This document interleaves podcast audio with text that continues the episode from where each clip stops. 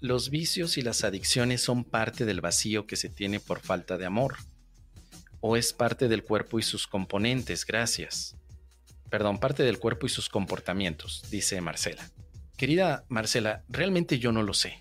No sé por qué hay adicciones. No lo sé. Yo he tomado una postura, una forma de pensar, adopté una creencia basada en el curso, pero no sé si eso sea verdad. Yo preferí pensar que una adicción tiene que ver con ese vacío o con esa sensación de vacío y de valoración de esa falta de amor. Porque a través de la adicción o del vicio tratas de tener amor, plenitud, satisfacción. Es como no me siento satisfecho conmigo mismo, pero tengo un vicio que me da satisfacción, aunque sea temporal.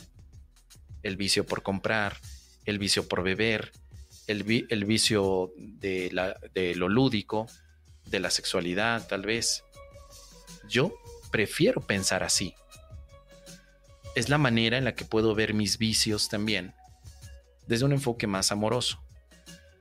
Prefiero pensarlo así. Ahora, hay otras visiones como la medicina, la psicología, donde se estudian las adicciones desde varios enfoques diferentes.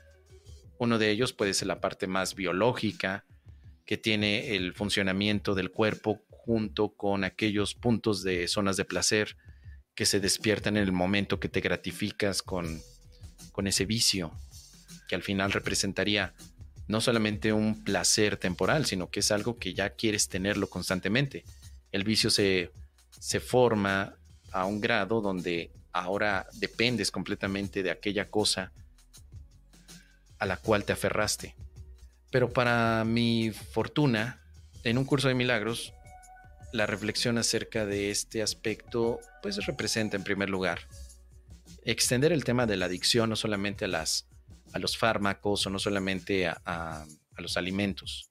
Ahora también lo extiendo yo a las emociones, a las creencias, me empecé a dar cuenta que yo era adicto a la culpabilidad, a culparme de todo. Mi vicio favorito era culparme de todo. Si temblaba en cierto lugar, yo era el culpable, porque yo lo había proyectado con mi mente. Si mi abuelita Gervasia se enfermaba, yo era el culpable porque la había hecho enojar. Si mi pareja de pronto no me contestaba el WhatsApp, yo era el culpable porque tuve que haber hecho o dicho algo malo.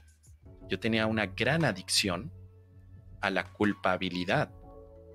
Y es una adicción de la que no se habla, porque todavía no ha llegado esa conciencia de lo que representaría un aspecto como la culpabilidad y lo dañino que es. Hoy se considera algún tipo de, pues sí, de adicción más fuerte, algunos elementos eh, farmacológicos, pero gran parte de los temas emocionales todavía no se trata como adicción, al menos hasta donde yo tengo entendido pero eso no quita que también nos hagamos daño con estos aspectos. Por eso yo empecé a extender para mí mismo el concepto de adicción. Hay algo por debajo de lo físico que tomo para satisfacerme. Algo más profundo, más interno. Y con el curso de milagros creí o creo que lo descubrí. La culpabilidad. Que se puede ver como la falta de amor pero generalmente el, adicto o el que, el, que se, el que se dice o que de alguna manera ha tenido la historia de adicción generalmente se siente muy culpable. Pero no es en realidad por la adicción por lo que se siente culpable, sino que yo he pensado al revés. Ya se sentía culpable y utiliza la adicción para disminuir un poquito la culpabilidad, pero cuando termina el efecto de aquella sustancia que consume, vuelve otra vez la culpa. Y entonces su método favorito para bajar la culpabilidad es la sustancia o aquella cosa a la que es adicta. Está constantemente en ese juego. Expreso culpabilidad y tomo algo del mundo para bajarla. Y otra vez surge la culpabilidad, pero nunca se llega al problema de raíz. El mundo no te aportaría en ese sentido la medicina para quitarte la culpa, que es un aspecto mental que no está en el cuerpo, la culpa. La culpa no está en las manos, la culpa no está en las células.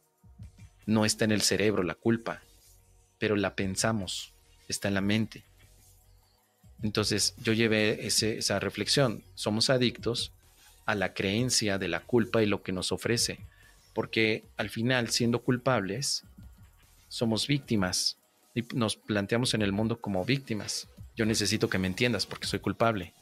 Yo necesito que me castigues porque soy culpable y si me castigas entonces puedo ser valioso ante la sociedad porque era culpable y no valía nada. Si me castigas ya puedo subir un poquito mi valor. Por eso es que desde mi perspectiva, con la práctica del curso, pienso definitivamente que la base de las adicciones que vemos en el mundo sigue siendo la creencia de la culpabilidad. Liberarte de la culpa, en teoría, te liberaría de las adicciones. Pero eso es un pensamiento nada más, querida Marcela. ¿Tú qué opinas?